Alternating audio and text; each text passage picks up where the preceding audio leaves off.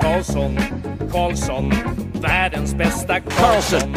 Karlsson, Karlsson, hoj här kommer Karlsson. Karlsson, Karlsson, ingen faktiskt ingen annan Karlsson spelar jag så bra som mig. Carlson! Carlson! Carlson scores! Karlsson, Yeah. Karlsson, everybody to another episode of the Keeping Karlsson Fantasy Hockey Podcast, the longest running fantasy hockey podcast in the world, hosted by two guys who have never before submitted a rejected contract. It's true. I'm your host, Elon Dubrovsky. With me, as always, though actually for the first time in a while, it's my co-host, my BFF, the fantasy hockey robot himself, Brian Com. Hello, Elon. Hello, everyone. Yeah, so much has happened. It feels like a lifetime ago since we were talking about, like, we talked about the Oilers acquiring Duncan Keith, and it feels like an entire other offseason has happened between that moment and this one in which we're currently speaking. So there's a lot to pick through and discover for the fantasy implications of next season, and I am here for it, literally. Yeah, well, thankfully. Otherwise, this would be very difficult. So, yeah, here is the plan, everybody. Like Brian said, a lot of stuff has happened over the past few weeks, uh, including an expansion draft, free agency, a whole bunch of trades, an NHL entry draft. Uh, so, what we're to do is we've decided to split the league into their four divisions, and we're to just do one show per division, going through each team, looking at all the moves they've made, and trying to tease apart the fantasy impacts. And this episode is going to be the Pacific Division. So we're to cover all of the teams, including the Seattle Kraken, that are going to be vying to make the playoffs. And I think the weakest division in the league. I guess we'll discuss that as we go. And obviously, a lot of exciting transactions happened here for some of the Canadian teams. But uh, okay, so that's the plan. Uh, and that also means that we're going to be dropping a lot of episodes in your feed over the next little while. So definitely make sure you're subscribed to Keeping Karlsson because we might uh, give you the Metropolitan Division in like a day after you listen to this one. So yeah, just you stick with us. We're gonna get you through, teach you all the things you need to know, or at least give you our opinions on everything you need to know about what's gonna happen in fantasy and all the implications of everything. So okay, uh, with that, Brian, I guess let's first mention that we're presented by DobberHockey.com, the number one fantasy hockey website in the whole world. They're working overtime. I don't know. I hope that Dobber's paying his people good money because they've written article after article, you know, breaking down the fantasy impact of every single transaction, and so it's always a good read. Really smart people. So check it all out over at DobberHockey.com. But with that, I say uh, let's get going. We're in the Pacific Division. Why not start with their newest team, the Seattle Kraken? I feel like we can do like a whole show just deep diving this team, right? They picked a whole team from scratch, so there's potentially a lot of fantasy impact here. So let's like set a timer. It's 8:10 right now. Let's say we have 10 minutes to discuss the Kraken. I'm thinking just for fun, let's just quickly like try to project their top 9, kind of like pick out like who's going to be the most valuable in fantasy. Like just a couple like quick hits here. So how about I'll give you my take of who I like see as like the top 9 on Seattle. You can let me know if you kind of agree or disagree and we'll go from there. But obviously they made their picks in the expansion draft. They also signed a few free agents. Here, here's here's a guess, okay? Just to throw some names at you. I'm thinking, how about line one? You got Yanni Gourde centering it with Jaden Schwartz. They signed out of UFA and Jordan Eberle. Not a bad top line. Gourde, Schwartz, Eberle. How about uh, Jared McCann centering the second line with Calle Jarnkrok, uh, favorite of Keeping Karlsson. We keep on mentioning him every season. Maybe this will be the year he really breaks out. Uh, McCann, Jarnkrok. I don't know. Mason Appleton. There you go. Second line. Appleton potentially a breakout candidate next year. Maybe the new Reilly Smith. Maybe I don't know the Jarnkrok or uh, McCann being the new uh, William Karlsson. Okay, and then how about the third line? They signed Alex Wennberg. I don't really get this signing. I'm going to be honest with you, Brian. They spent a lot of money on Alex Wennberg, who I thought was washed up like two years ago. But uh, Wennberg, say with Tanev and Joonas Donskoi. Okay, and let's say I'll throw the top power play. How about Jared McCann, Schwartz, Eberle, Donskoi? He's someone who's gone the power play in Colorado, and, and Mark Giordano. Giordano's there as I think the top defenseman. He only has one year left on his contract. Uh, so those are some names. What do you think about that top nine? This sounds like a pretty decent team. I think that's better than a couple of the other teams we're going to talk about in this episode. For sure. They sound like a, a, decent top nine. I mean, a lot of it is going to depend on whether some of these guys like McCann and Jarnkrok and Appleton and even Donskoi can shine with a new opportunity for an expansion team the same way that new Golden Knights did in opportunities that they never had with their previous teams or just hadn't had in a really long time. The one caveat about the whole top nine you mentioned, which sounded plausible, Elon, but keep in mind that Yanni Gourde had shoulder surgery, right? So he's reportedly going to need four months rehab, which should take him through to the end of November when he might return. So I'm actually going to uh, turn to someone. I didn't come up with my own top nine uh, depth chart. I just went to Ryan Clark over at The Athletic, who I really trust. Uh, he knows way more than I do. And the lines that he's constructed for opening night have Wennberg on that top line with Schwartz and Eberle, and then McCann centering the second line with Appleton and Donskoi, and then Jarnkrok because he can play center, uh, centering uh, Brandon Tanev and Colin Blackwell on the third line because again, Jarnkrok can play center. So I think it makes sense that they'll ask him to do that while Gourde is out, which means that either he or Wennberg is going to end up on the top line for a bit. And apparently Ron Francis himself said that Alex Wennberg is slated to play top six minutes. This is something Ron Francis has explicitly said. And so I'm trying to think, okay, let's just say Alex Wennberg plays in the top six. What's his upside? I mean, a long time ago, back when he was first starting out with Columbus, I held a candle for him. I was like, yeah, he looks like he could be somebody who can provide decent fantasy value. Uh, he won't shoot a lot, but he will convert on a high percentage of his shots. And he had decent wingers at the time to play with. And since that moment, his, uh, well, actually, he was still good for like another year, but after that, he has cratered pretty hard and been completely irrelevant, even when Remember, we went to Florida and we're like, ah, we might be able to bring something new here. So here we are again in the same Alex Wennberg cycle, thinking maybe he can do something, but I'm going to be super conservative still and say, you're going to say this isn't conservative enough, probably.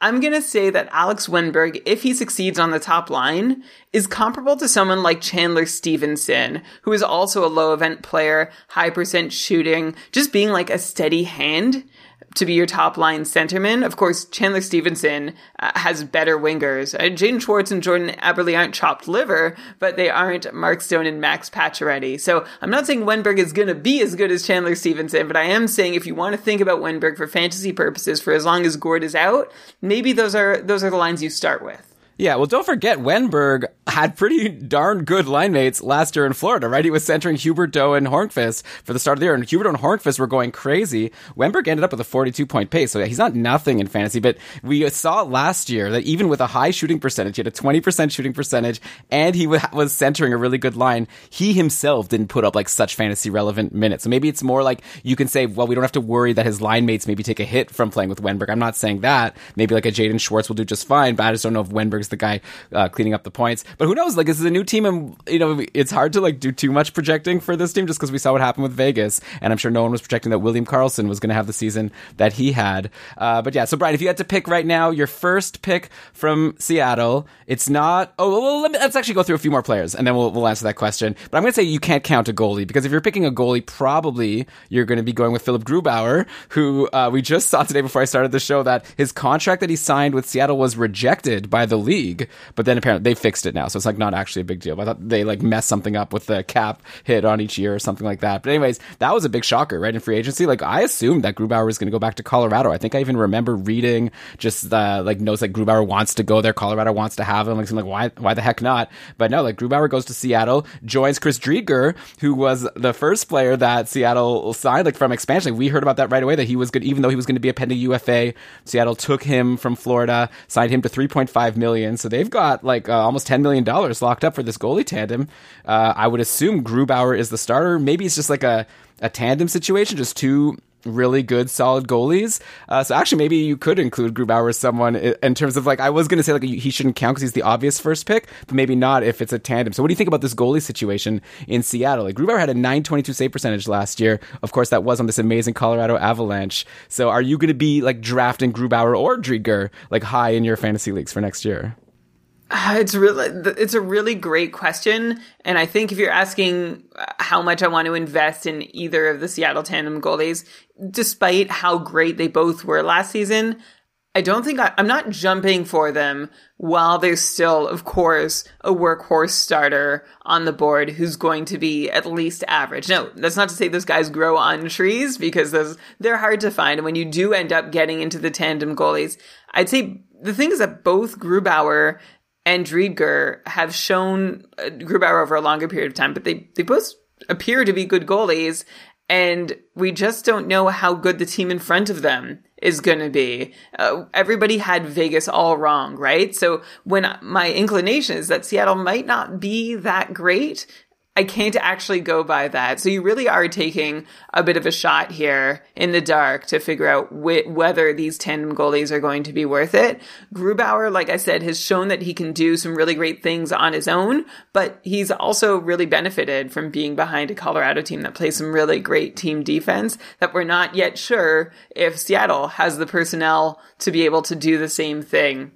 In Driedger, we also have just seen a pretty small sample of him being good. It was good enough to convince Seattle to sign him on uh, to a contract that seemed like it was going to be uh, his number one starter contract until I guess they found out Grubauer was someone they could add to the plan too. I think I trust either of these guys to start about half the season and put up average or above average numbers, but I wouldn't want to put a lot of stock in either one playing a ton. If I could grab both as a cuff, and in, in a league where it's not going to hurt me too much to hold a handcuff, because we've talked a lot about the pros and cons of cuffing a team's goalies, uh, I'd happily do it because it, it's hard to imagine both of them really, really struggling. You have to think one of them, if not both of them, are going to have good seasons. So if you have both, you can at least dump the one who's having a tough season and ceding the number one spot to the other. Yeah, I like that strategy a lot, especially if they're going to fall in drafts, which I'd imagine they will, because people aren't going to want to take this risk. You grab the cuff, hope that someone ends up taking the majority of starts. We'll see. And yeah, this defense like doesn't look bad, right? Like Adam Larsson, uh, Vince Dunn, Mark Giordano, Jamie Oleksiak. Like these aren't the biggest like offensive names, but I think these are the Haydn Fleury. Like these are the types of players I think are known for like being good, somewhat good defensively. By the way, uh, Adam Larsson, I'll throw it out there. He comes over from Edmonton. They signed him to uh, contract. Also, another player they drafted like Driedger from uh, the expansion draft, even though he was a Uh, I think Larsson obviously is not going to be good for offense, just like he wasn't for Edmonton, but he might see more minutes on Seattle than on Edmonton. Uh, which could lead to even more hits and blocks than he already gives you. Like he was playing less than 20 minutes a game. So I'm not saying that he's going to be like 25 minutes, but even if he goes up to like 21, 22, that's maybe an extra hit and an extra block or, or time to do something like that. So, okay. Uh, we're at our 10 minute time limits. How about let's just each pick who are you picking first from Seattle? I'll go first. I think at this point, and hopefully we'll learn more as training camp starts and all that, give me, I guess, Jaden Schwartz. He's their like highest paid guy, uh, maybe aside from Giordano. So uh, I don't know. I think he'll be top line, top power play. So uh, who knows? Are you, I'm picking are you using his salary as a reason to pick him first? yeah. like that, that was your analysis. I think I'll go Jaden Schwartz first because he's paid second most on the team. well, because like they chose to give him that salary of all, you know, this is a UFA signing. So obviously they like this guy. They're not going to pay someone 5.5 million for like a however many years it is, like 4 or 5 years to not give him a important role on the team. So, I don't know. Yeah, I think I'm with you. I, I think he'd be the one with high upside. And of course, it's because Gourde is injured, right? If, if Gourde is healthy to start, I think I'd actually go him. I'm really interested to see, he's never been given the chance to be a top line center. He's never been given that responsibility. We know he's got a great two way game. We've seen flashes of offense. I'm not going out there and saying he's a slam dunk uh, producing machine, but I am still thinking that this, this seems the most like a Vegas guy right? When when I say Vegas guy, like I said before, it's someone who just never had the chance with their past team to really show what they could do. And Gourde strikes me hmm. as fitting that mold and also getting power play time. So when he's healthy, I think he would be my first pick, but Schwartz would be my second. Also making this a difficult choice, uh, goalies aside, on defense, Elon, we don't know who's going to quarterback the power play. Like Giordano seems like the de facto guy, but we've seen Vince Dunn push Alex Pietrangelo before. So why couldn't Vince Dunn push a, pretty old Mark Giordano? Like, I wouldn't be surprised at all to see Dunn play more games as the top power play quarterback than Giordano this year, but it's something that's impossible for me to even try and project. Yeah, so we'll figure it out as the season goes. I'm sure they'll try a few different combinations. Yanni Gourde. if you're talking about like who's like the most Vegas person, I almost feel like Yanni Gourde is too like well known for being a good player to count. Like I almost feel like the, the most Vegas people to me are Jared McCann. Appleton. No, I was gonna well him too. I was gonna go uh, McCann and Jarnkrok, but and Mason Appleton. I think like all three of them, I could imagine being better than people are expecting. Uh, okay, but yeah, obviously the best strategies with your Gourde selection is if Yanni Gourde goes undrafted in your fantasy league and he's IR eligible, stash him in your IR, have him ready to go as soon as he uh, is ready to play. All right, so that's Seattle. Let's go to the Edmonton Oilers. I've tried my best to order these in terms of who I think had the most impact. Uh, so when we get to Anaheim at the end of this episode, they'll be like they really didn't do anything, which is fine. I mean, maybe they have other plans just using their youth. But uh, Edmonton did a lot. So the first thing they did that I want to talk about is they signed Zach Hyman to a seven-year contract, 5.5 million per year. They were willing to give him eight years, but the Leafs weren't going to trade him for like that late pick or whatever to get that extra year, but that's fine. Probably the Oilers are happy to have him for seven and slightly higher cap hit. Uh, so Hyman's coming off this career year, 33 points in 43 games. It's a 63 point pace. I have Hyman in like my dynasty league, and I was so like frustrated when I saw the news that the Leafs weren't going to be resigning. Was like, oh no, he's going to like lose all of his fantasy value. He's probably going to sign for so much money, and he's no longer going to be playing with Matthews and Marner or with like Tavares and Nylander. Little did I know that he'd go to maybe the only place where his fantasy value probably at least stays the same, if not goes up. And he goes to Edmonton. He's probably going to play with Connor McDavid. Oh, I love it. Like, I'm assuming the Lions are going to be, like, I think just like the obvious thing to expect is like McDavid, Puljujarvi, and Hyman. And then you get RNH with Draisaitl and Yamamoto just because that second line, you know, they've used it before. But either way, you know, give him uh, McDavid, give him Draisaitl. I know, like, we could talk for a while about whether Edmonton made a smart move in signing Hyman. But as far as Hyman's fantasy value, I'd imagine he should be able to at least be similar to the 63 point base guy that he was last year, right? Yeah, I don't see any change. Like you said, it's pretty great that he just moves from one team to another where there was this gaping hole next to a superstar for him to slot in. Not to say that he rides coattails. He does what he does really, really well and better than a lot of other players in the league can do it. It takes a lot to be a really strong third wheel. And that's what Hyman is. He's been a 60 point player for two years now. He's actually had this really nice and tidy linear progression from being a 30 point guy to 40 to 50, then 60 point guy over the last two years of his career. Um, by the way, fun question. You might know this already because of all the talk about Hyman's contract uh, and how long it was. But if I asked you how old Zach Hyman was, like in your mind, what would you say? Oh, late 20s, I guess.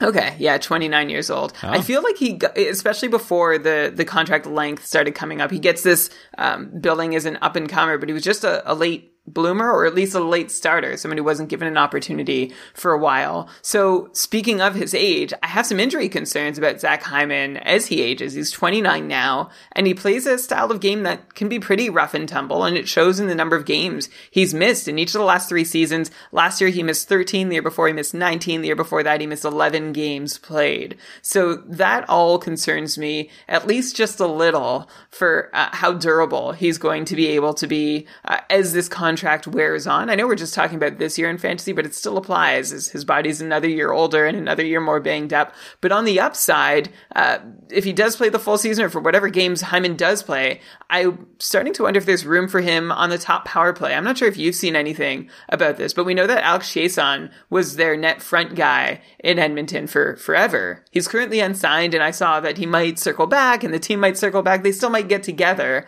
but I wonder if Zach Hyman can fill that top power play role. That is so juicy if he can.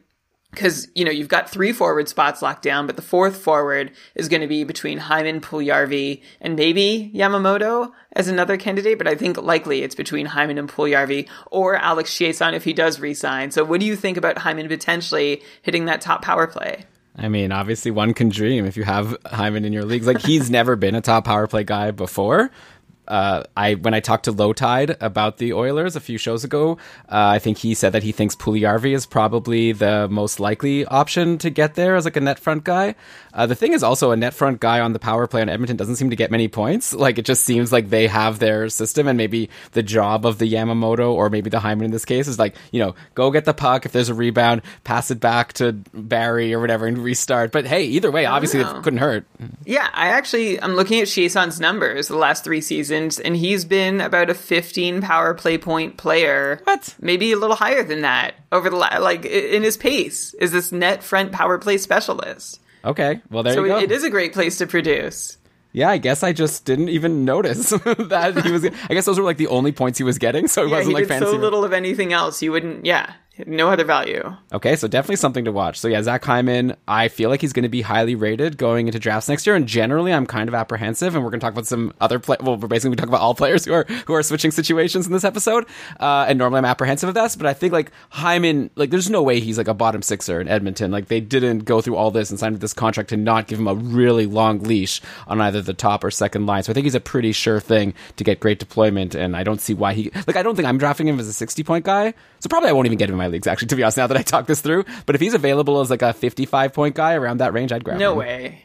You know he's not going to be, so you're just not going to end up with him unless you already have him in your league, as Yeah. you said you did. So actually, I wonder. You just talked about all these guys changing scenery and how that's kind of a mark against them. Do you now might be a good time as we get into talking about all these guys who have changed teams for you to expand on that philosophy that I think has served you pretty well the last couple years. Like obviously there's examples in both directions, but I think that I think people assume in fantasy or coming up with projections that when a player goes to a new team, it's just going to go smoothly, and you start just salivating over oh their new line mates and this is how they'll fit in, and it'll be great. But like it's not real life, right? These are people. Like there's a new system you have to learn, uh, and oftentimes a player goes to a new team and they don't get that spot that you expect them to get. Like even look at Torrey Krug went to St. Louis, and then he like wasn't quarterback in the top power play all season. Like we assumed was like a guaranteed slam dunk. So.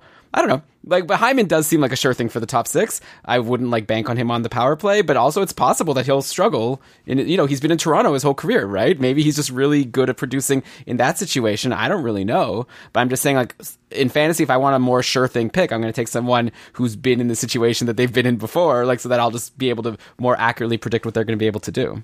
Yeah, you would think if somebody stays in the same place and most of the things stay the same around them, they'll likely do the same thing. And there's a whole lot of factors that get thrown up in the air when a player changes scenery, which is sometimes, like you said, really good. But we've seen enough examples in recent years. Uh, like PK Subban is one that jumps out, but of course there are more where we thought, oh, this is great. Finally, he's free. And then falls flat and nothing happens and you're left with a lot of uh, unseen uh, projected fantasy value. So just a, a note of caution for anybody drafting or trading for these players that we're mentioning and talking about their impact on these shows. Uh, caveat emptor, Yeah. buyer beware, right? I don't know why I went Latin there. It was great. Uh, I think the one thing. Okay, here's some. Here's a question for the listeners, or for anyone in the chat can think of it. Tell me a player who had a career year, then switched teams, and then did just as good the following year or better. Because like I'll tell you a guy who's uh, recently switched teams, but now he's staying with Edmonton is Tyson Barrie, and he's the exact opposite of what we were just talking about. He like went to Edmonton after kind of a down year in Toronto, and he was amazing, right? At least for fantasy, he had a 70 point pace. I think he led all defensemen in points because Cale Makar missed some time. Uh, he's re-signed with Edmonton now, three years, 4.5 million per year. So first of all, in that last episode that Brian that you referenced, where we were talking about Duncan Keith, and I was talking about oh, if he's on the top power play, but so forget that. Duncan Keith obviously won't be on the top power play. This is Tyson Barrie's job. So uh, yeah, just drop Keith out, off your draft list. And Tyson Barrie, I'm assuming, should do what he did last year again. Like, I can't imagine that they re-signed Barrie to this contract of 4.5 mil just to give Evan Bouchard. Like last year, we thought maybe Bouchard can challenge Barrie. I think Bouchard like will likely make the team, and who knows, he's probably a good prospect. But I think this is Tyson Barrie's job at least for the next season or two. Sure seems that way. And four and a half million in average value.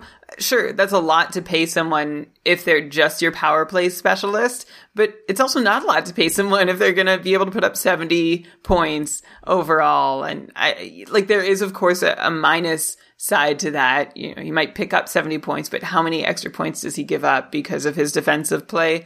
But it's still, uh, there aren't a lot of 70 point defensemen around the league that you can sign for that much. And it sure seems like Tyson Barrie is going to be able to hold steady with what he did last season. Uh, if I remember right, Elon, you were cool on him in last year's drafts, right? Because of the changing situation. But like you said, he went, uh, he didn't go in that bad direction of, of changing teams. So you're good to draft him as like a top 10 defenseman producer now, right? I think so. Yeah. I mean, last year I wasn't so confident that he would be on the top power play. Like I thought there was a chance he would. And there were like other defensemen who switched teams that I was right to not be confident. Like I brought up Torrey Krug, though he was For fine. sure. But like uh here, like now we know Barrie is like he's now it's the guy who's been in this situation, so we know that he can succeed here. Why would Edmonton change anything? The power play wasn't the problem. Uh, so let's look at some other changes that Edmonton made. Uh, they traded Ethan Bear for Warren Foegele. There's going to be a theme here, which is I'm very worried about Mike Smith. like so they signed Mike Smith again. They haven't gotten another goalie, so I guess it's Smith and Koskinen as of now again, which probably means Mike Smith is going to be expected to play a lot if like you know last year was any indication. But they've traded away Ethan Bear. They lost Adam Larsson to Seattle. They signed Tyson Barrie back, who's not known for his defensive play. They signed Cody Cece They signed Cody Cece to a four-year, three point two five million per year deal. I know that people say Cece was actually decent in Pittsburgh, but he used to be like the running joke that uh, on hockey Twitter. It's like Cody Cece, this guy's like really bad at defense. Now Edmonton's relying on him. Don't forget they have Kris Russell. He's not known for being that great at defense. They have Duncan Keith, who I thought they got him more for his offensive play. I guess we'll see what he's got left. But uh, Edmonton made a lot of moves, and I don't know if these moves are going to be good for them not letting in a lot of goals. So I'd expect this to be an offensive team again next year and hope to have like these high scoring games. And good luck to Mike Smith. But speaking of Smith, like, you know, he had this great year last year, which earned him another two year contract, even at his age. Uh, 923 save percentage in the 32 games. So at this point, like, how high are we drafting Mike Smith in fantasy? He's the starting goalie on this team that might have some defensive liabilities, but that might just mean for fantasy that he has a lot of opportunities for saves and probably still wins because they're going to score a lot of goals. Well, with the addition of Warren Foegele, it feels like the Oilers have answered one need, which was some more forward depth so they could roll three lines without fear. And now on their third line, as it might stand, you've got um, Ryan McLeod, Warren Foegele and maybe Zack Kassian, although there's still rumblings that he could end up in the top six to start the season, which would just be wild. Uh, but Foegele is a, is a decent guy to have in your bottom six. They did a good job filling that out. But yeah, losing Adam Larsson and replacing him, I, I think they hope with Cody Cece, who was a big shot blocker in his Ottawa days, but not in a good way, right? He was just getting pummeled and having to lay down in front of everything that came his way. And I'm not sure he's going to be able to provide the same, well, I'm actually pretty sure he's not going to be able to provide the same quality of defensive play that Adam Larsson could, even though the Oilers signed him to do that, I think. Hopefully, um, they'll realize, like, Cece has found this niche as a decent bottom pair guy. Uh, but he's faltered whenever given more responsibility than that, which seems like Edmonton is going to start the season doing, which, yes, is plenty of reason to have concern for Mike Smith, who was very good last year, especially on the penalty kill. I don't expect that part to repeat. He was still good at even strength. He played just above average expectation while Edmonton was a mid pack defensive team.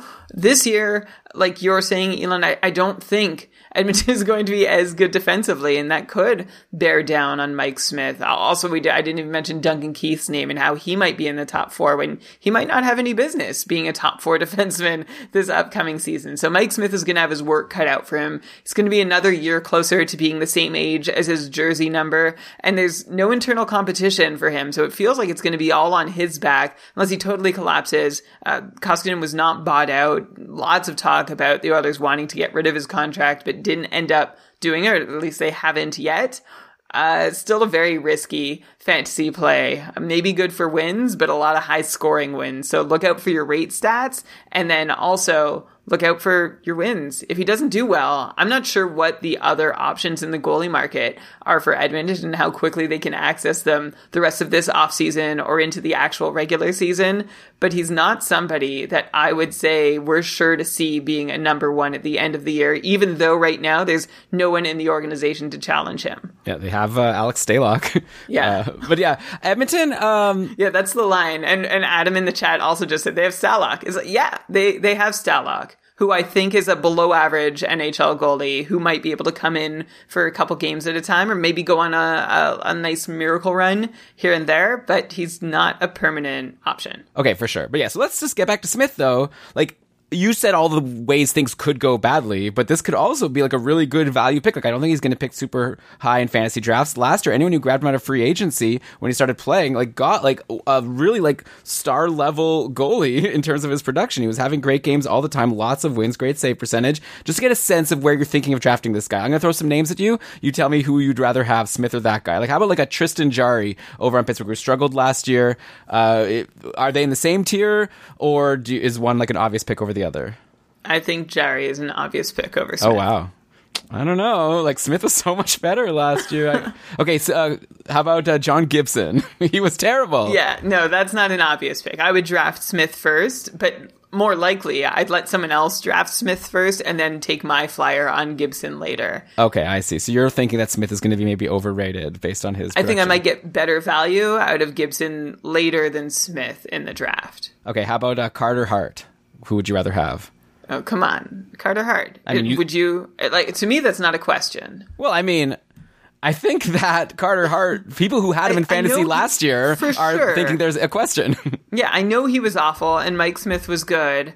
I just can't. I mean, you know this. I've had a really hard time getting behind Mike Smith, especially because his age. Like, it's now even more unlikely. Last season was a super unlikely season for him to have a good year. He was in a steady period of decline and out of nowhere, he blows, he blows the roof off and has one of the best seasons he's had. Like that 923 save percentage was his best since ever. Just looking like that was his his career best. The years before that, 902 and 898.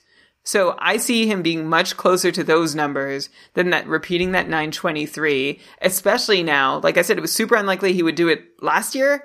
It's even less likely he'll be able to pull that off this year. And you know, like I'm very aware of my general distaste for Mike Smith over the last few years, and I've been right more often than wrong. But last year I was very wrong, but I'm willing to still hold the line I've had on Mike Smith for the last few years, which is that he's not, uh, he's not, he's not there. He's not somebody I want to be relying on on my fantasy roster. Okay, I think I'm with you with I'll take Hart over Smith, but I think I would take Smith over uh, Tristan Jarry at this point. But okay, so that's Edmonton. I think we've basically covered what's going on there. Let's go to the Vancouver Canucks now, who pulled off a huge trade, which is already like a long time ago, right? I guess after we recorded our last episode together, breaking down the trades previous. But uh, so they traded Loui Eriksson, Jay Beagle, Antoine Roussel. Basically, they're just like dumping a bunch of contracts. Then they also sent a first round pick in this past draft, ninth overall. I guess I probably should have checked who that was, Brian. Maybe you could check that quickly. Uh, also a two, 2022 second and 2023 seventh. So they sent all these assets, well, basically dropped contracts and sent uh, some picks to Arizona for Oliver Ekman-Larsson and Conor Garland. So obviously they're getting back a big contract in Oliver Ekman-Larsson. And then Conor Garland, he was a RFA and they signed him to a five year, like around $5 million per year contract. So all told, like forgetting about all the it gets complicated right? Because it's hard to evaluate these trades because it's all about dumping contracts and like short term versus long term but in terms of like just next season for fantasy basically they've gotten rid of like players that are meaningless you know like not relevant at all. And they've gotten back oel and conor garland who you know oel is not the same player he used to be but he's obviously like a very like rosterable player and conor garland is a potential star. So you know big increase in value for vancouver at least next year uh, so Garland, let's focus on him first. 39 points in 49 games for a 65 point pace with Arizona. People might not remember, like at the start of the year, he like he just went off, It was like almost point per game for the first few weeks of the season. Like everyone was losing their mind over Conor Garland. He slowed down a little bit, but like I said, he ended up with a 65 point pace. He also had a strong finish to the year. Let's assume uh, when we're trying to project the lines, let's assume the lotto line sticks together. So you know Miller, Pettersson, and Boeser, they could stick. Garland would likely slot in, I think, on the second line with Horvat and like maybe Hoglander or Tanner Pearson. Let's say, uh, like either way, I think it's a good spot for Conor Garland. He gets to play with Bo Horvat. Do you think, as a top sixer in Vancouver, can Garland repeat his numbers from last year on the Canucks? I do. I really feel strongly about Conor Garland being a good player, and I know it took me a little longer than others to warm up to him, but I'm all aboard the Conor Garland train now. Looking at his offensive stats over the last two seasons, not just last season, but last two seasons, he's a top 40 forward in goals per 60 at 5 on 5, uh, shot attempts at 5 on 5. He ranks 35th in the entire NHL for shots per 60 at 5 on 5 over the last two years. So Garland is somebody who's made a name for himself, taking a lot of shots and converting on a decent amount of them that I'm pretty excited to see what he can do in a more I hope, offensive minded system in Vancouver. This is also great news for Bo Horvat, by the way, because Garland is an upgrade on Neil, on what Nils Hoglander was last year and is also a better option than Tanner Pearson to create with, though that could be a bit of a double edged sword for Bo Horvat if Conor Garland challenges for time on the top power play. But my guess would be that Horvat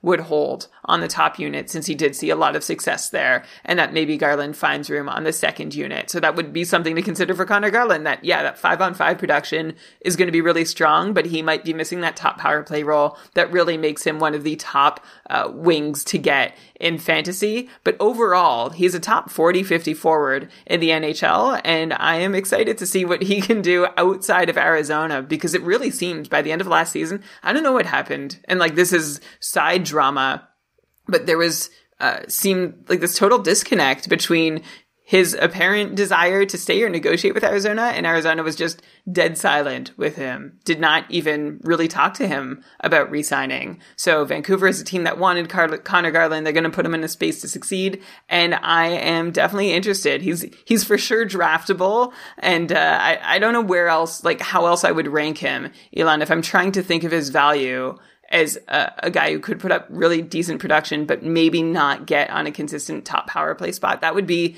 the number one reason to like let him slide down your draft list. Yeah, I don't think I'd be drafting him as a 65 point guy. Like like you said, that was based on he did have 10 power play points last year. So those out, out of his 39 points, uh, 25% of them came on the power play, and who knows if he gets that role. I think this is the situation, like I was talking about before, where I'm going to be a little bit cautious about drafting a player and expecting too too much in a new situation. We'll have to see. You know, like because hmm. Garland was often like benched or like demoted in Arizona. I'm not saying that's a guarantee, but who knows? Maybe Travis Green doesn't love what he sees from Conor Garland. Like, I don't know what's going to happen, obviously, but yeah. it's, it's enough for me in fantasy to just like if he's around, you know, 50 point you know, 55 point guys. Potentially, I want to take a swing late in my draft if it's a more shallow league. Definitely, like, I'd love to take a shot. And who knows, I could yeah. end up really regretting all season missing out on this guy. But uh, yeah, I mean, there's nothing bad about him. I just, I would just be a little bit cautious. Yeah, there's just two different kinds of scenery change, right? And we're when a player is doing really well and the best they can do, uh, we're worried about what happens when they go to a new team. But if a player is not in a place with their, like you mentioned, he didn't seem to be coach's favorite. He didn't seem to be GM's favorite. So he's with a team that's going to show him some love now. So I'm hoping that's a positive change of scenery. Like it's not just neutral. Okay, I'm going to wear a different jersey. It's like I'm in a new environment where people want me and, and are giving me all the support I need. But you're right. Maybe I'm just falling into that new scenery trap that we've already warned people about. Yeah, well, I don't know. Like, I mean, his most common line mates last season were like Nick Schmaltz and Clayton Keller. So it wasn't like terrible players. Like Bo Horvat's good. Hoglander. I think it's like similar line mates actually. And if he doesn't get on the top power play, I don't know if his situation is like that much better. He was averaging almost 18 minutes of ice time. I don't know if that changes. So I feel like that 65 point pace last season would be like what I would assume is his ceiling for next year. But uh, I, and it could go down a little bit. But yeah, definitely like great for the Canucks and definitely someone we should have on your radar when you're going to your drafts. There's no doubt about that. I'll be curious to see what the projections are for him when they start coming out, like from Dobber and Dom and all of those. Uh, so okay, then we have Oliver Ekman-Larsson. Uh, kind of has become a bit of a non-entity in fantasy. Right, like he had 24 points in 46 games last season for a 43 point pace. Not nothing, not amazing. He was playing second fiddle to Jakob Chychrun. Uh, now he gets to play second fiddle to Quinn Hughes. So I'd assume he'll probably be the same. Like I think he's the second best offensive defenseman on the team now, especially with Nate Schmidt out of the picture. Not that Schmidt was so amazing last year, so he probably gets second power play. I think a good like 40-ish point pace projection seems fair for OEL. Okay, sure. I, uh, yeah, I, I, think I would take the under before the over on that, but I, I, think that's exactly right. He's a pretty boring guy to project, Ekman-Larsson, because he's basically been right in that 40 point range. Uh, almost his whole career, sometimes trending before 45. He had that one huge 60 point year that I always say, we told you, we told you that wasn't going to happen again. So that's, that's one feather in our cap. But that's why I'm not expecting big things from him like he's not going to be on the top power play. Even if he was, I still wouldn't even get that excited about him because it's not a role he's really been able to add a whole lot of five on five scoring to. Like even years where he's had 15 to 20 points because he's been quarterbacking the top power play, he still only ends up in the 40 to 45 point range. So he's not someone to get excited about. I think he spent a lot of the past few seasons in your fantasy free agency. And I think that's about where he deserves to be. He's a good depth defense ad. If I'm looking at a fourth or fifth or sixth defenseman, I'll look at OEL. Otherwise, no thanks. Yeah, I mean, I expect him to have more points than like Tyler Myers or whoever I would have expected to be the second highest scoring defenseman on the team. Uh, so then I guess the other big change that Vancouver made is they bought out Braden Holtby. So obviously that signing didn't work out. Uh, but no big deal. They bought him out. They brought him Yaroslav Halak on a one year deal for 1.5 mil per year for that one year, I guess. Halak only played 19 games last season, had a 905 save percentage. So a down year for Halak as he- heads towards the twilight of his career if he's not already there. Uh, so last season, Thatcher Demko like easily won the job from Holtby. He you know, overall had a 915 save percentage in 35 games, but like he had that amazing stretch in the middle of the season before all the COVID postponements and things. It's probably like slowed him down a little bit. Uh, so now I think going into next year, it's obvious that Demko is the starter, maybe even a volume starter based on how many games Halak got last year, which wasn't as many as he was used to seeing in Boston in the previous years. I'm starting to wonder if like we're in a situation where Demko might be like trending towards a high volume goalie, like maybe a la Hellebuyck or Vasilevsky. And we've ranked, like in our patron rankings, where every single day we're ranking a new player for fantasy for next year. So far, Vasilevsky, Hellebuyck, Lehner, and Darcy Kuemper have been ranked Kuemper, obviously, after that Colorado trade. Uh, so I wonder if like it's time to consider Demko as maybe the next goalie, or do you think there's still like a few goalies in between? Demko sure seems in line to become one of these workhorse goalies in the NHL. He had a great run last year when he was given the ball, totally ran with it, and I think he's going to get that chance again this season. But if he struggles, you've got Jaro Halak there to help stabilize the situation. You mentioned uh, Vasilevsky, Hellebuyck, Lehner, and Kuemper.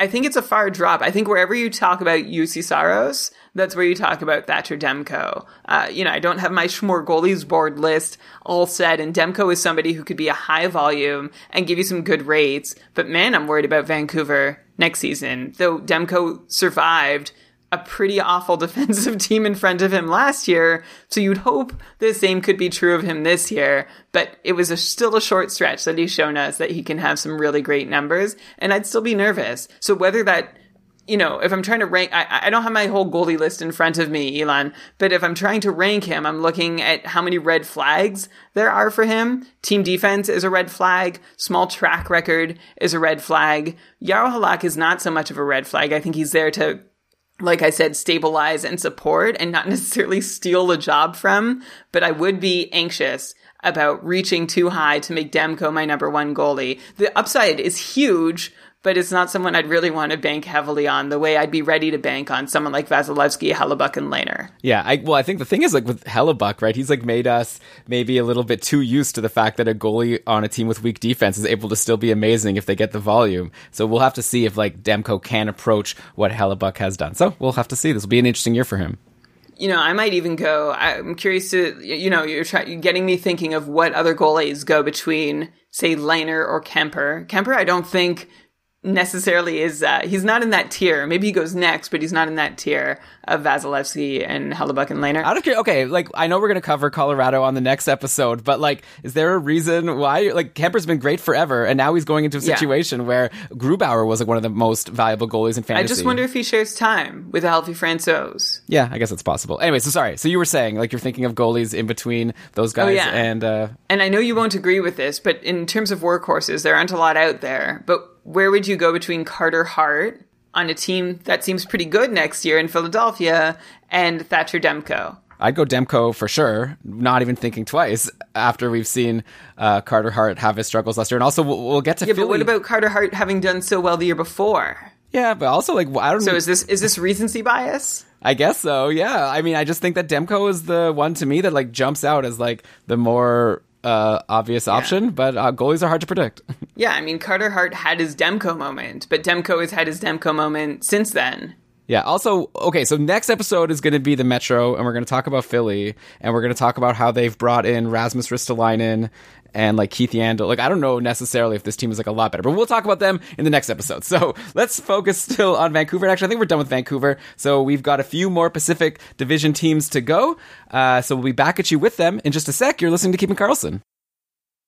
Okay, and we're back, and let's just go to another Canadian team that has definitely made a few changes. I'm talking about the Calgary Flames. I guess one of the biggest changes is that they lost Mark Giordano to Seattle in expansion, which I guess isn't as big a change as it would have been like a year or two ago, because last year Giordano lost that top power play job, you know, by the, well, actually right at the start of the year, then he got it back for a little bit, but then lost it again. So Giordano already was seeming to be on his way out.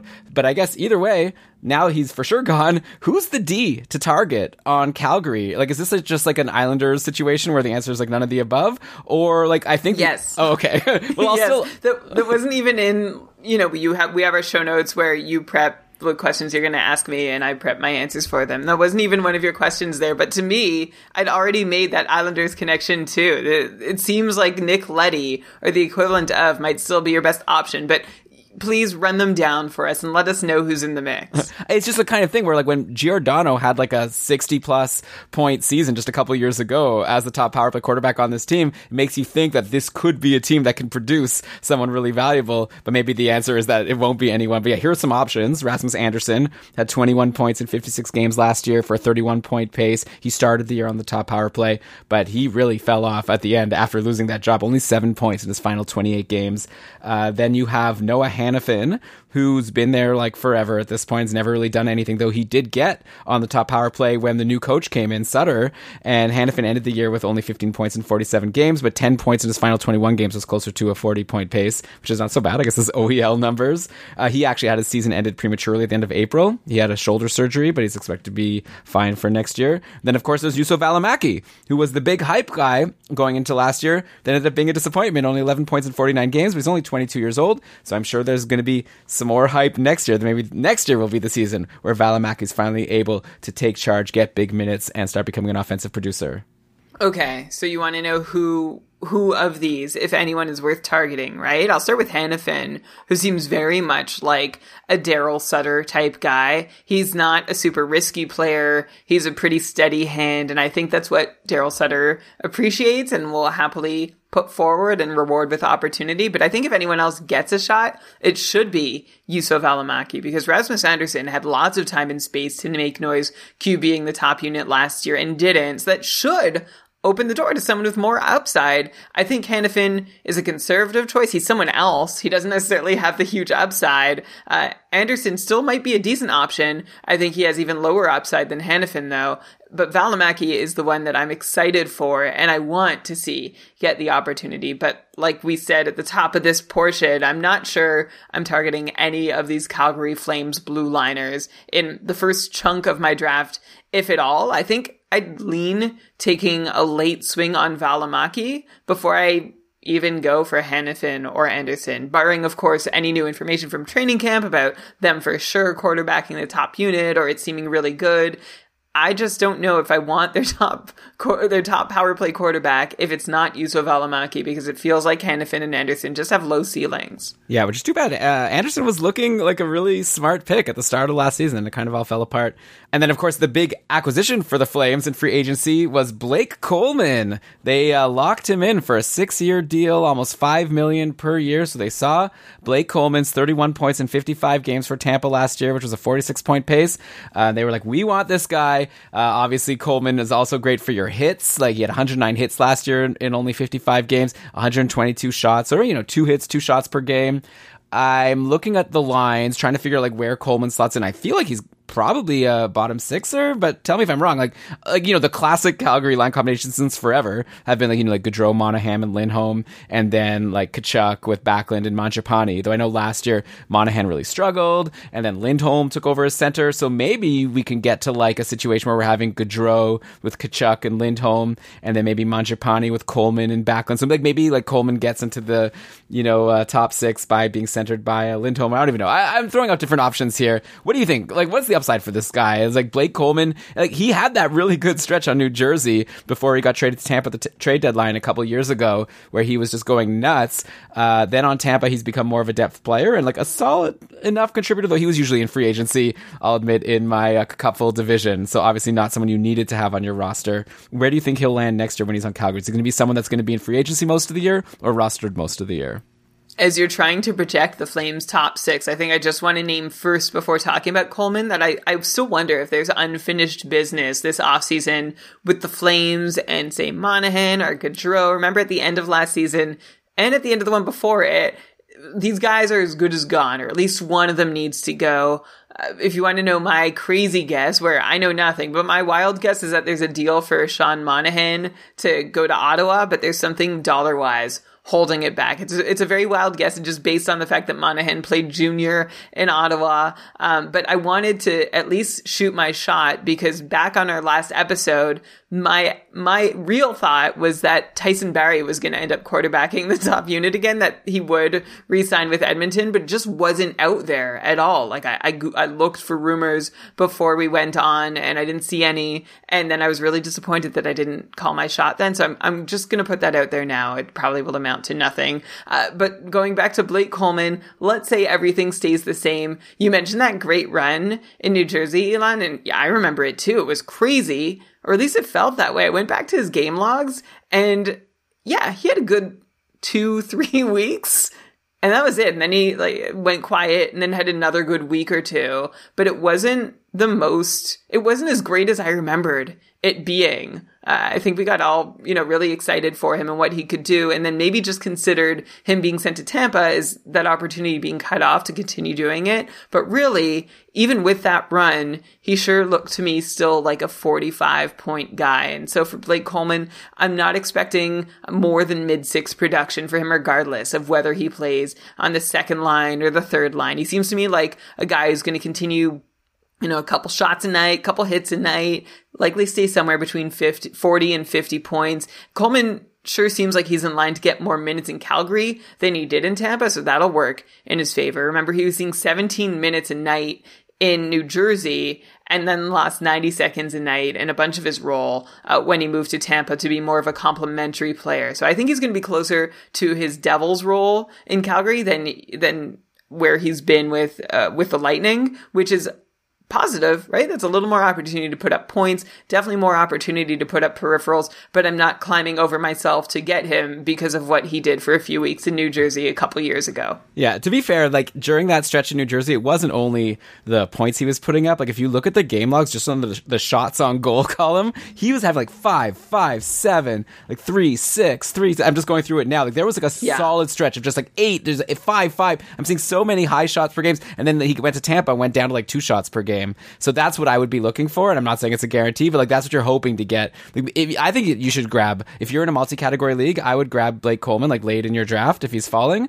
Uh, I don't know like what the hype is for him if he's to fall or not. I guess we'll have to see when projections come out. But he's someone I definitely would want to take a swing on at the end, just for the hope that he gets put in a situation where he's once again like a trigger man on his line and taking a lot of shots, because then obviously that could lead to goals and just helps you in shots on goal. But it's very possible that Calgary saw Coleman in his role on Tampa, and Tampa just won two cups. So they're like, we want him to do the exact same thing now on our team, which doesn't make him any more valuable in fantasy. Just hopefully Calgary hopes that makes them more of a cup contender. Though obviously Tampa also had uh, things going on in their top two lines to make having Coleman on the third line so valuable. So Calgary still got to figure that out.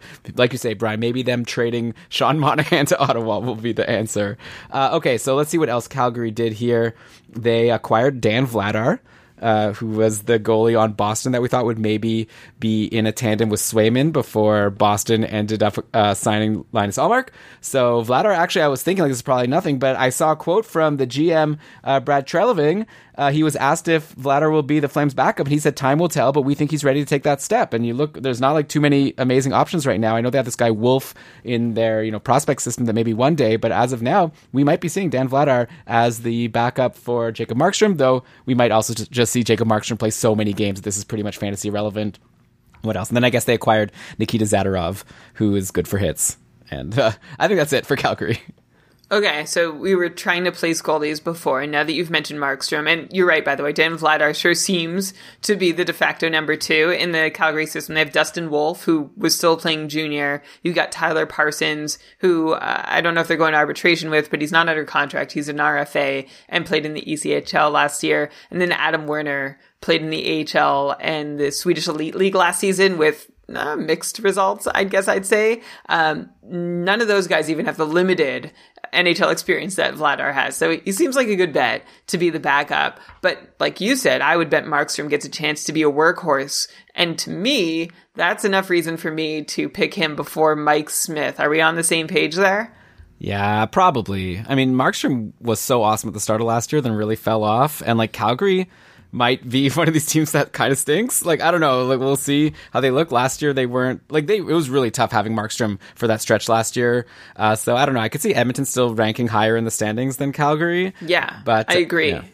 But Markstrom's a safer bet. Markstrom's a safer bet for like I think games and not like totally falling apart.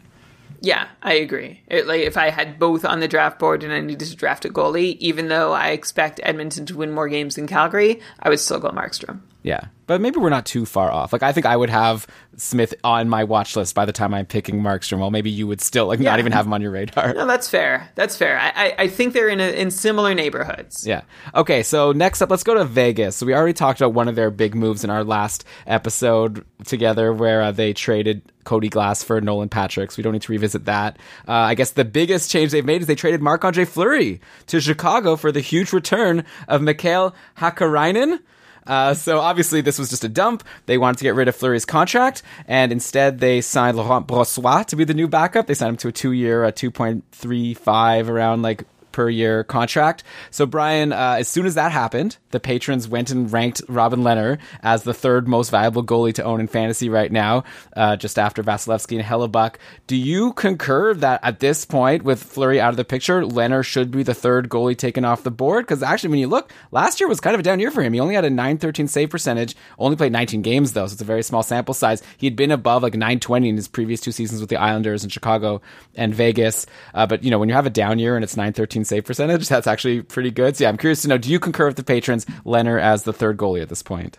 Absolutely. I concur. I might even have Lehner as the second goalie behind Vasilevsky. I, I think he's at least on even footing with Hellebuyck. I mean, I've been calling Lehner arguably the best goalie in the league over the last few years, and I think the only thing stopping me from saying he's arguably the best goalie in the league at this point is that Vasilevsky has risen so far and above beyond the pack. So now I'll say that Robin Lehner is arguably the second best goalie in the NHL, and he's on a great team with great defense, with only Laurent Brossoit as a backup. So I think uh, Lehner makes sense as a legit second or third goalie off the board in fantasy. I wouldn't let him go past being the third goalie off the board.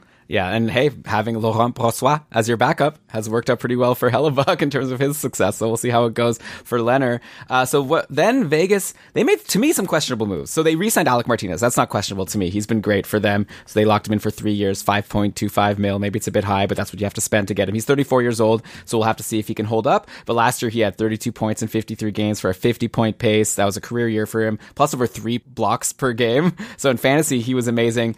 Uh, I guess I'll ask, like, was Martinez's production last year that 50 point pace? Do you think that was sustainable? Like, even if you say no and he's only like a 40 point defenseman, he's probably still really valuable in fantasy because of those blocks. But just in general, like, when you take a look at what Martinez did last year, do you think that's something he could repeat? I don't know, Elon. He's 34 years old and he just played on a broken foot through the playoffs. That can't be good, right? One of those things isn't good. Two of those things together sure seems very not good. Of course, I have been on record as a Martinez doubter. You and I had that side bet last season that he'd be, uh, we set the over under at a 40 point pace, which was more than his career high. I took the under, you took the over, and you won. And what I didn't see coming for the amazing season Martinez had last year was he saw a minute more of ice time per night, and he had nine power play points in 53 games, pacing for 14 power play points, which would have been the second highest total of Martinez's career and the highest since 2016-17. Uh, so those factors added to Martinez doubling his mid 20s season long point paces from the few years prior to this one. So you're asking if he can do it again, like just blow all his previous point totals out of the water again. I don't see him putting up that same power play point pace. And I hope though he can still keep that extra time on ice that he had, but I think that's going to be up to his ankle or foot, whatever was broken, and his age. So I, I think if I were to make another side bet with you this year, I'd set the over under at 45 points and I'd still take the under. Would you uh, would you want to want to do a Martinez bet part two with those numbers? I don't think so. I think 45 sounds about right. I think that that's like basically a coin flip at this point. So I'm not as confident as I was on the over 40 last year. So okay, they signed Martinez. That's good. I I want to look at though what they did because they like they you know they dumped Fleury right. They, he had seven million dollar contract for next year. They dump him, uh, and so I'm thinking okay, yeah, like Fleury we just won the Vezina, so it's kind of an odd thing to do. But they have Leonard, and now what are they going to do with this extra seven million dollars of cap space? Because we know that Vegas spends to the cap. And one thing they did was they spent five of that seven million to acquire Evgeny Dadonov from the Ottawa Senators uh, for Nick Holden and a 2022 third uh, round pick.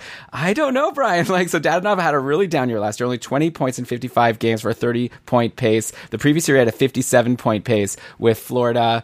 Uh, so I mean, I don't know. I know, Brian, you've actually been a fan of Dadonov. I remember like midway through the season, we made an over under bet where you thought that Dadonov was going to bounce back from the Yeah. bad season he was having. Obviously, that didn't happen. Which version of Dadonov are you now expecting next season? Like, the thing is, is there even room for him in the top six? It seems like they have a pretty uh, slotted in top six already, but why would you spend $5 million on a bottom sixer? So I don't really get what they're doing.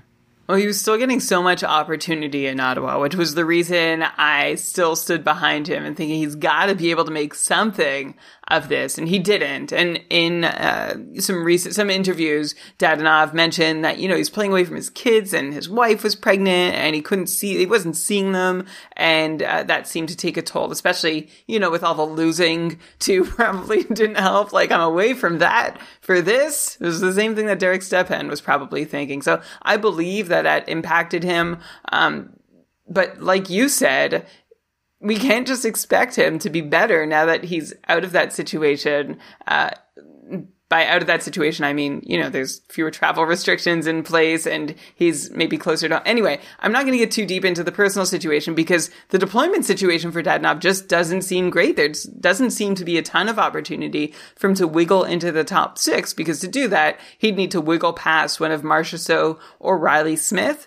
And I don't know how replaceable those guys are. You know, the, the Karlsson Marchessault Smith unit is such a unit, and it's hard to imagine one of them getting bumped down for Dadonov, but we know there will at least still be a spot in the top nine for Dadonov with Nolan Patrick and Mattias Janmark now that we know Alex Tuch is going to be out for a while, at least till around February was the last I read because of his shoulder surgery. Alex Tuch put up a 50 point pace last year. I think that would be about as much damage as Dadonov could hope to do from the third line, but maybe I'd put him closer to 40 points. I, I don't think Dadonov is draftable is the bottom line here, which is too bad because I think he really would have value if he was playing in a healthy top six situation, but that's just not seeming to be in the cards in Vegas. Yeah, so we'll see if this works out for Vegas. Hey, there's nothing wrong with having depth and having good third liners. Basically, what they've done is they're spending five million on Dadonov, and then, like you mentioned, they also uh, brought back Mattias Janmark for two million. That's the seven million that they would have spent on Marc Andre Fleury. So basically, they decided to trade having Fleury as their backup and less talent in their bottom six, and instead they have Brossoit as their backup, and then they have Janmark and Dadonov. So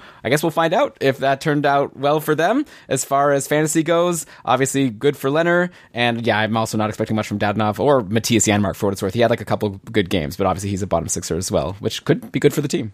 All right, so three teams left to go in the Pacific Division here, and there are teams that didn't do too much. Let's go next to San Jose. So we already talked about how they had traded for Adin Hill.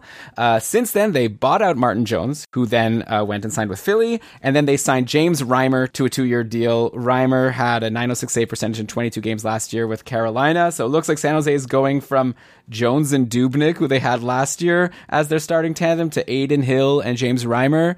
I think that's an improvement. I don't know how much of an improvement it is. I guess it's not hard to be an improvement over what Jones and Dubnyk were. Like Martin Jones has been a below 900 save percentage goalie for the past three seasons now. But still, got to imagine when we're coming up with our Schmore goalies board list and putting our goalies into tiers, the Hill Reimer tandem is going to be, I'd imagine, at the very bottom when we're looking at goalie tandems, right? Like I can't even imagine another goalie tandem I'd want more. Maybe Buffalo. I think Buffalo currently has like Aaron Dell and who else does Buffalo even have? I, I, we'll, we'll get to that when we get to the Buffalo discussion. But uh, yeah, this isn't great for San Jose, but I think it is an improvement. So what do you do? Do you have a preference, by the way, Adin Hill or James Reimer, who you draft first? First, let me fill in the blank. They have Craig Anderson Oh, right. over in Buffalo to go with Aaron Dell. So yeah, I'd say that's probably the least appealing tandem. Although, can you name the Arizona goalies?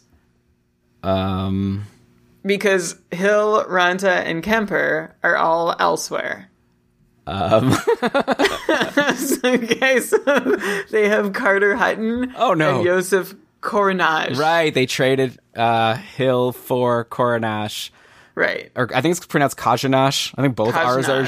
Zhs. Okay, both ours are just. In any case, Oh, boy. uh, th- those are two Buffalo and Arizona. Arizona, going to get a, into a huge tank war this season for Shane Wright. And I think uh, the San Jose tandem isn't quite as bad as those, but yeah, it's down there. And San Jose is not has not been a particularly good defensive team either. The Sharks ranked 28th in team defense last season, ahead of only the Kings, the Chicago, and the Canucks. And I'm not sure the Sharks have gotten any better on the back end, though they did add Cogliano and Bonino, who might be helpful the same way that Warren Foegele might be helpful in Edmonton, although Cogliano is like proven, right? He's like the third line shutdown center that every team on the league would give their left arm for, or as much as San Jose did anyway.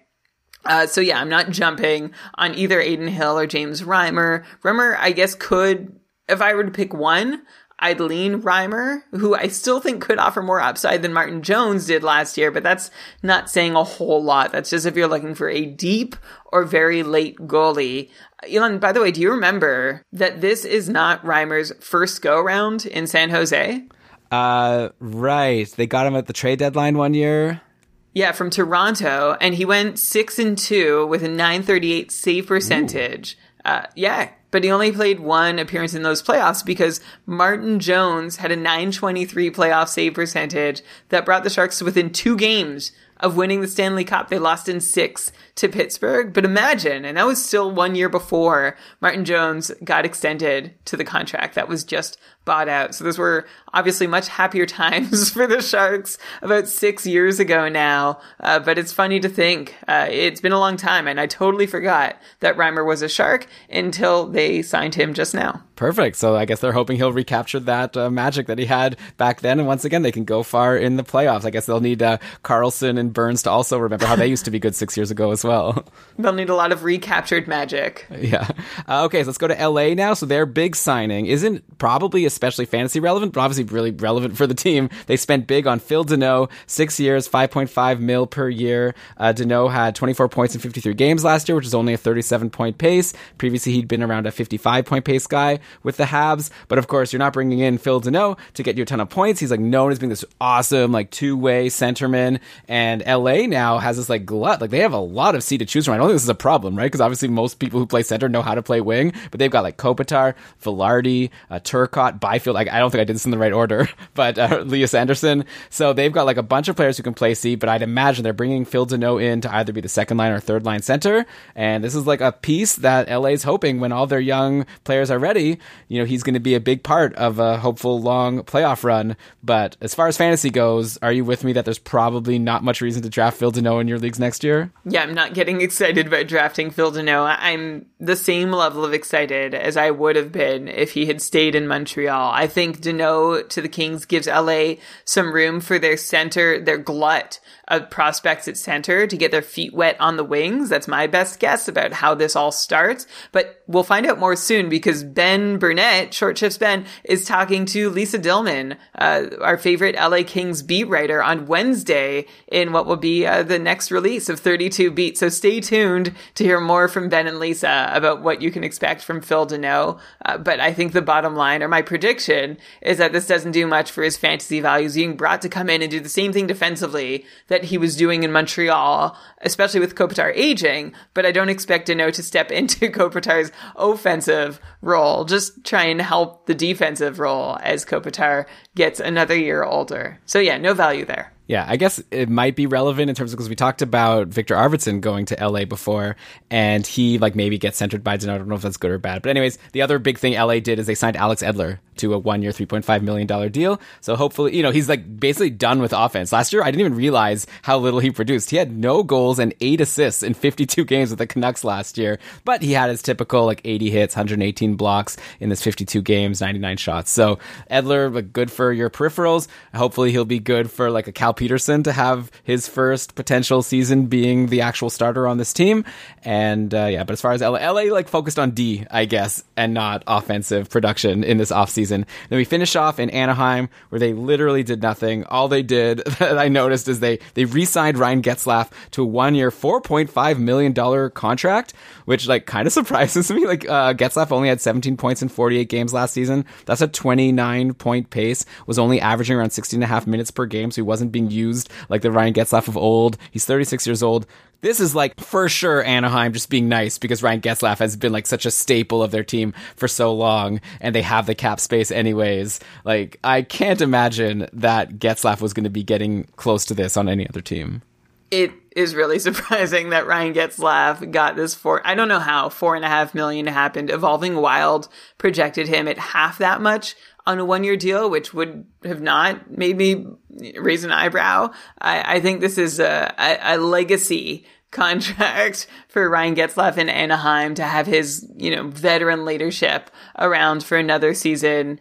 It's also funny because I can't imagine Anaheim was bidding against anybody else for his services, or at least that much. So anyway, I'm happy. Like, I hope he's happy. I hope the Ducks are happy. And there's no change. He's not going in a cap league. That's a killer, right? Nobody wants a four and a half million dollar Ryan Getzlaf. Nobody wants a two million dollar Ryan Getzlaf in a cap league. Yeah, especially with Trevor Zegras likely to take on a bigger role next year. Like I don't see Getzlaf being more than a depth guy. Maybe he's the new Phil Danault. Anyway, okay that is our episode about the Pacific Division, Brian. This has been a blast going through it. Uh, you and I are actually going to s- stay here behind our microphones and record another show right away. But to the people who listen to this episode, thank you so much for listening. And if you want to hear us talk about the Metropolitan Division, where we're going to start in New Jersey and the big Dougie Hamilton signing, all you have to do is make sure you're subscribed to Keeping Karlsson and stay tuned for our next episode. But yeah, that's the show. Uh, we hope you liked it. Uh, we'd love for to hear your feedback, so you could reach out to us on Twitter at Keeping Karlsson. Let us know what you think about everything we've been doing. Uh, also, we've got our Patreon program, keepingkarlsson.com slash patron. If you want to join our community, we're going to be launching the Keeping Karlsson Ultimate Patron Fantasy League very, very soon. We've started announcing some rule changes to the patrons. We're going to be opening up registration in, I think, less than two weeks. So obviously, if you're a patron, you'll be made very aware. Don't worry, you're not going to be able to miss it. You also won't be able to miss it if you're a listener of the show because we're going to be talking about it very soon. So now's the time to consider consider getting in with our patron community as the season is like training camp is like a month away. People, I don't know if you realize that. So uh, it's time to get serious, and you could learn more about how to get serious at keepingkarlsson.com slash patron. But with that, Brian, let's cue the outro music. I want you to go ahead and read us the credits. All right, this episode of the Keeping Karlsson Fantasy Hockey Podcast was presented by Dobber Hockey and powered by our patrons. Logo art from BrandonWeave.com, outro music from Pat Roach. This episode was researched with help from Dobber Hockey, Frozen Tools, Dobber Prospects, Natural Stat Trick, Evolving Hockey, Cap Friendly, Hockey Reference, Hockey Viz, Hockey Database, Elite Prospects, and NBC Sports Edge. Great job as always, Brian, and I'm looking forward to talking to you in just a minute for an episode that will be released very soon about the Metropolitan Division. Until then, remember, fantasy hockey is for everyone.